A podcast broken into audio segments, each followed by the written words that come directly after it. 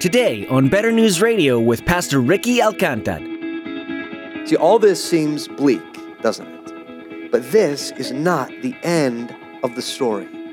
One of the themes in the book of Esther is summed up really well by a pastor named Jon Bloom when he writes this The real story is often not what is most visible. Let me say that again. The real story is often not what is most visible.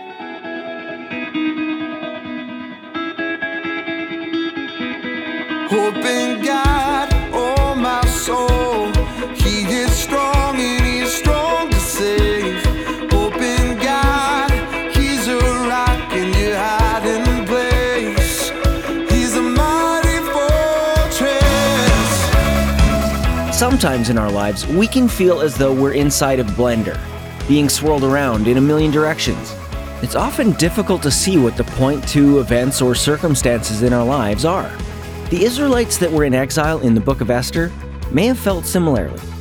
Where is God in all of this? We've lost everything. As Pastor Ricky will be teaching, what we see is often not the full extent of what's actually happening in our lives. God is working behind the scenes on our behalf. Now let's join Pastor Ricky for part one of his message When God is Nowhere to Be Found. Well, let's open up God's Word this morning. I'm excited about this. We're starting a new series. We're going to be in the book of Esther. So if you don't have a Bible, there's some available on the back table to your left. Feel free to jump up and grab one of those. That's our gift to you if you don't have a Bible. The series is called The God of Chance. Now, I was a skeptical child. I don't know if you have known a child like this or were a child like this, but I did not just believe things that people told me. They would tell me things about science, and I would say, Well, how do you know?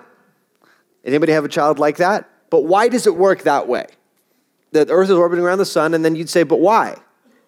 Well, you know, because of gravity and things like that, but, but why? Right? Anybody have a child like that that just will not be okay with, look, it's gravity, all right? It just works that way, and there's a big thing, and we, we're flying around it, all right? I was one of those kids. I grew up in the church, though, and so I brought some of that skepticism to the church. One of the things I was skeptical about as a child was everyone always telling me that God is everywhere, but also we can't see him. I didn't think the people were telling me the truth. I thought, okay, this is not real. Either it's somewhere and we can see it, or it's nowhere and we can't see it, okay? But you're telling me God is everywhere, but we can't see him. So I was a skeptical child. That uh, probably brought some concern to my parents, who were leaders in the church. And I've had this conversation with several kids over the years, and now it's finally turned and come back around to me, where I was praying with Ford recently, our four and a half year old, praying with Ford. And as we prayed, he asked me the question, But why can't we see God? I said, Well, buddy, we can't see God. God is invisible. But then where is he?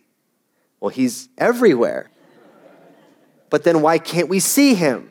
And I thought, oh no, it's come full circle. Now, we could laugh about that with kids, but I think all of us have similar questions at times. So there are times in our lives where it's easy to believe in God and to, in a sense, see God at work in the world around us. We love promises like Romans 8 28 that God causes all things to work together for those for the good of those who love God and are called according to his purposes. And we say yes and amen when we get that job we've been praying for. We say yes and amen when we have a child that's born healthy. We say yes and amen when we ask for someone to be healed of sickness and it seems that they are. And we say, Amen, God causes all things to work together for good. And yet, things don't always work out that way. Sometimes you lose that job. Sometimes your marriage is shaken up. Sometimes the child is born sick. Sometimes in life, nothing seems to make sense. And sometimes we look around and the truth that God's everywhere and He's good doesn't seem to line up with our lives because we take our circumstances and we say, well, where is God here? I can't see Him anywhere in here. Well, today we're starting a series on that broad question Where is God when we can't see him? Our series is called The God of Chance because the book of Esther, well, the book of Esther really is about the Jewish festival of Purim, which literally means the festival of lots, or in our modern vernacular, it would be like the festival of dice or the festival of chance. That's a funny title, but it's going after that question. Where is God when it seems like our lives are just driven back and forth by chance events around us, by the roll of the dice in all of the thing around us? And one of the unique things about the book of Esther is that the entire book never mentions God. No one prays to God. God never intervenes or acts or speaks in the story. In fact, it's concerned some Christians over the years who thought maybe it's a mistake that this has ended up in our Bibles. No mention of God at all. In fact, he seems totally absent from the events on our first reading.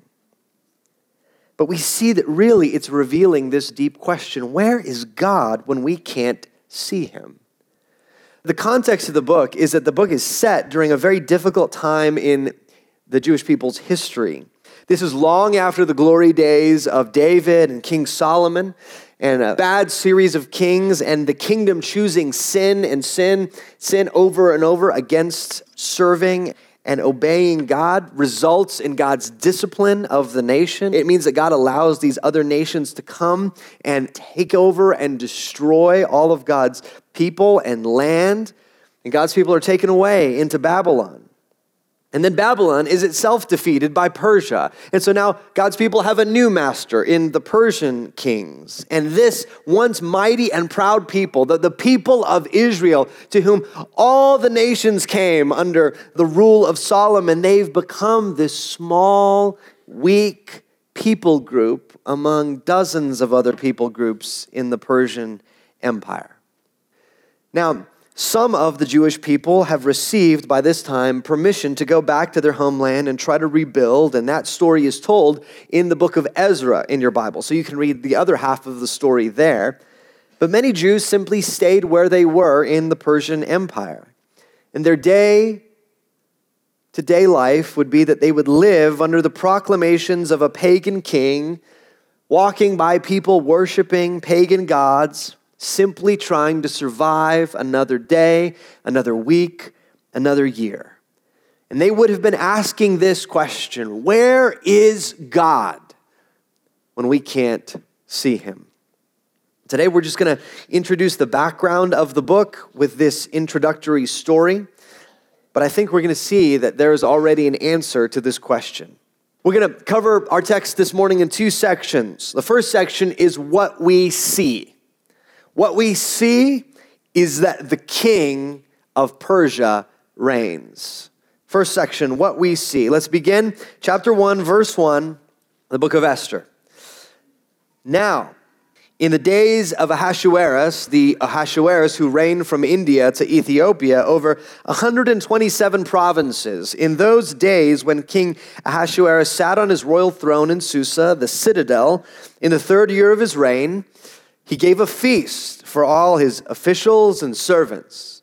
The army of Persia and Media and the nobles and governors of the provinces were before him, while he showed the riches of his royal glory and the splendor and pomp of his greatness for many days, 180 days. And when these days were completed, the king gave for all the people present in Susa, the citadel, both small and great, a feast lasting for seven days in the court of the garden of the king's palace.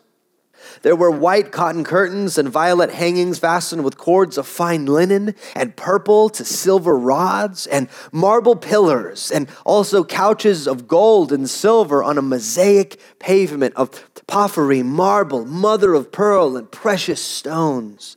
Drinks were served in golden vessels, vessels of different kinds, and the royal wine was lavished according to the bounty of the king. And the drinking was according to this edict there is no compulsion. For the king had given orders to all the staff of his palace to do as each man desired. Queen Vashti also gave a feast for the women in the palace that belonged to King Ahasuerus.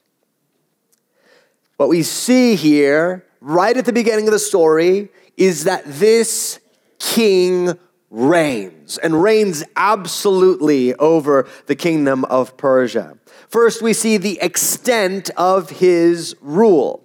Now, the king's name here is Ahasuerus, but most people know him today by another name, the great King Xerxes, who is perhaps most famous for repeatedly trying to invade Greece.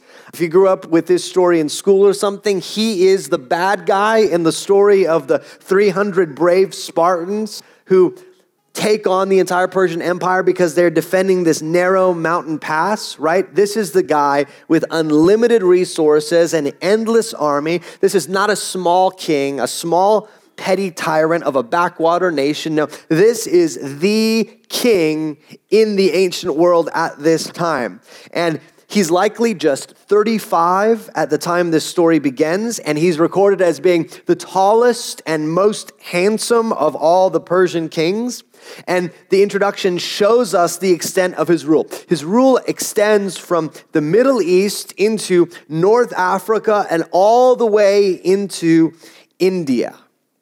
And as a display of his greatness, the author opens the story with a party, but not just any party. It's a party where everyone who is anyone is there. All the rulers, all the noble people, all the celebrities are there, all the reporters are there taking pictures, people uploading Instagram portraits and Snapchatting each other, and social media is blowing up, and this is going on for six months. I mean, this is akin to the Oscars and the presidential inauguration and the Super Bowl all being rolled into one. Look, there's Tom Brady. Look, there's the governor of Texas. Look, there's these movie stars, right? This is the kind of party this is. And what's the purpose of this party? The purpose is, listen to this, this text is great, showing the riches of his royal glory and the splendor and pomp of his greatness. It's a party for him, thrown by him, about him. That's the point of the party. We get more of the details of this seven day party. So, not only does he throw a six month party for all of the famous people and celebrities and military rulers, he ends it by inviting the entire city Anybody who's rich or poor, doesn't matter, the whole city gets to come to this party. He spares no expense. Every luxury of the ancient world is there. Maybe this description threw you off. Now, these are just the luxuries of the ancient world. One thing that we can understand, which is crazy, is that even the couches were made of gold. Now, that is a party, right? the cups were made of gold, right? So you're drinking the best wine in the kingdom from a gold cup sitting on a gold couch. You have arrived. This is how utterly lavish this king is. What he's saying to the nation is that my resources are unlimited. My power is absolute. And all this was meant to both inspire love of all the people and terror. Love in the sense that he's giving all these generous gifts and he wants people to remember him fondly when they're loading up on the boats to go over to Greece and get mowed down by the Spartans, right? That's his plan. He wants everyone to love him. The army's there, right? He wants these guys in a good mood. We're going to invade a country. All right, right? Now, it doesn't immediately strike you as a great idea, but after six months of heavy drinking, it seems like a great idea.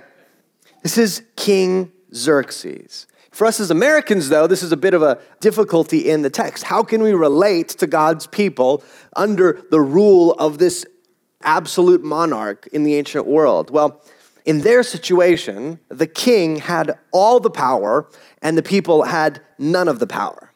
But we each find situations in our lives where other things in our life have all the power and we have none of the power.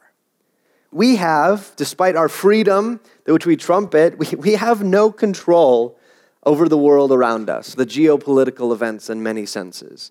We have no control over the economy. We thought we did in 2007, and then 2008 happened, and we realized, okay, we actually don't have control of the economy because it took everybody a long time to figure out what even happened and why everyone lost their retirement and why people were jumping out of buildings. We don't know what's happening the rest of this year. Our retirement could be wiped out, or the economy could boom. We have no control over our jobs. We could get promoted or demoted or fired or moved or transferred. We have no control in many senses over our health. Our annual physical could go well, or something strange could happen in your blood work that changes your life. We feel very in control in the first world, sitting in America, but there is so much there is outside our control. We are rightly seen, we are as powerless as the Israelites under the reign of this king Xerxes. And notice, yet again, in this beginning, that God is nowhere to be seen. That's the extent of Xerxes' rule. But second, look at the character of his rule. What kind of ruler was Xerxes? Well, we get a small but very telling glimpse of who he is. Read with me in verse 10. On the seventh day, when the heart of the king was merry with wine, he commanded Mehuman, Biztha, Harbona, Bigtha, Ab, Ab, Zethar, and Carkas, who's my favorite, old Carkas, the seven eunuchs who served in the presence of King Ahasuerus, to bring Queen Vashti before the king with her royal crown, in order to show the peoples and the princes her beauty, for she was lovely to look at. But Queen Vashti refused to come at the king's command delivered by the eunuchs. At this, the king became enraged, and his anger burned within him. What kind of king was King Xerxes? Well, first, we see that in the party before and in this story, we see that the king is consumed with his own glory. He's consumed with his own glory, but not the good of his people. He's fine with a lavish party being thrown in his honor, no matter what the expense would be to the nation. And as we'll soon see, he's willing to sacrifice others for his own glory and preservation. Second, we see that the king is easily swayed, which is one of the themes in the book of Esther. He's going to be swayed throughout this whole book far too easily. He's ultimately swayed because he's ultimately thinking about himself. Now, here he's swayed by being drunk or at least tipsy. It turns him to call for the queen. So he's drinking heavily, and then he calls for the queen. And, and then after this, he asks his buddies what he should do to the queen, and then he does it. He's constantly asking the advice of other people, and if it seems good to him, he will do it. He's easily swayed. Third, we see that the king is given to fleshly desires. Now, why does he call in the queen? Well, one commentary I read, it was said that it was probably something like the way that the British treat the royal monarch, the queen, and so the troops are being assembled, they're about to go out to battle, and so the queen kind of comes out and kind of waves, and everyone says huzzah, and then like mans the guns, and everything's like very inspirational, patriotic. I don't think that that's what's happening here. King Xerxes, we know, had his heart merry with wine, remembers his queen is lovely to look at, is drinking heavily with a bunch of his friends, and has a great idea to bring the queen out so that everyone can look at her. She is his trophy wife. And he wants to display the trophy to a bunch of his friends who have been drinking heavily. This is a man driven by fleshly desires. And fourth, as we'll soon see, he is vindictive. When she refuses, the author says twice, he became enraged and his anger burned within him. He is utterly furious. He has no self control. This is the king that can be swayed this way one moment, this way the next moment, meaning all people under his rule better beware. And where does this leave God's people? It leaves them utterly exposed. See, these two facts together are terrifying. That first, Xerxes has ultimate rule over everything, and second, he seems fickle at best and evil at worst. In light of this, God's people are utterly exposed. One of the commentators, Karen Jobes, writes The Jews have no king, no army, no prophet, no land, no temple, no priesthood, no sacrifices. They are a small, defenseless minority living at the mercy of a ruthless and powerful pagan monarchy. They can only expect the worst. See, all this seems bleak, doesn't it? But this is not the end of the story. One of the themes in the book of Esther is summed up really well by a pastor named Jon Bloom when he writes this The real story is often not what is most visible. Let me say that again. The real story is often not what is most visible. See, King Xerxes seems like the real story, but the real story lies behind. Section number two is what we do not see. What we do see is the king. What we do not see is that the Lord reigns. I love the book of Esther because it is so good and so subtle at times. It is a literary masterpiece. See, the author manages to both introduce the immense wealth and power of King Xerxes and illustrate how petty and limited he is. One of the things that this story does, it invites us to compare this king to the true king, this king to God himself. Over and over, it makes us laugh at King Xerxes. He is this powerful, ultimate, ancient ruler. He's in the middle of a council of his closest friends and advisors and generals, and he is ordering things all evening, right? He's saying, Bring me this, do this, we're gonna invade like this, you're gonna do this. And then it strikes his fancy, Bring me the queen, and she says, No, no. And so this man, hopped up on testosterone with all of his buddies and generals, is made to look like an idiot by his own wife who won't come when he calls her. He is commanding thousands of troops, not his own household. You think that in that moment when the unfortunate task of delivering this news was given to the king, people weren't snorting in their drinks? When the advisor sheepishly announces that, that the queen, she, she says, yeah, she says what? She says that she, she, won't, she won't come. She won't what? She won't, she won't, she, uh, she, she says she's indisposed. right? Everyone is afraid of Xerxes, but now they're also laughing at him. And, and what's funny is he rounds up his advisors like it's a code red national emergency. We're not going to read that whole section of the text, which I encourage you to do this week. But essentially, all of his buddies start realizing listen, listen, if the king's wife won't listen to him, why will our wives listen to us? This is like a national emergency. And so they form a council and they list the advisors and say, What are we going to do about this? What if the wives go on strike? Has anybody ever thought about that?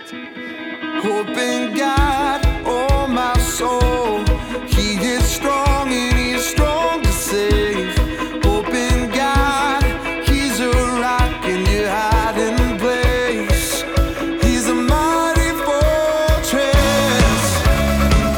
Listening today to Pastor Ricky Alcantar's series, God of Chance. If you've been encouraged by what you heard today on Better News Radio, we'd love to hear from you. Please give us a call at 915 562 7100. And also, let us know how we can be praying for you. That phone number again is 915 562 7100. Or you can email us at radio at betternewsradio.com. You're also invited to visit our website, betternewsradio.com. There you can listen to today's message again or peruse our archive of previous teachings by Pastor Ricky. Subscribe to our podcast as well to receive the latest messages as soon as they're available. While you're at our website, be sure to check out Pastor Ron's introduction video telling you about the gospel message and why it's vital for the world today. Pastor Ricky has also created a book that's available for free that shares some incredible better news for life. In it, Pastor Ricky shares his own story and answers questions that many have about what living as a Christian truly means. Download the Better News book for free and share with your friends and family. You'll find it at betternewsradio.com. With that, our time with you has come to an end today. We pray that you'll continue to look for God's hand in your life every day and rely on Him to guide your steps with love and grace. Know that we're praying for you frequently. Thanks for tuning in today, and be sure to join us again for more from God's Word right here on Better News Radio.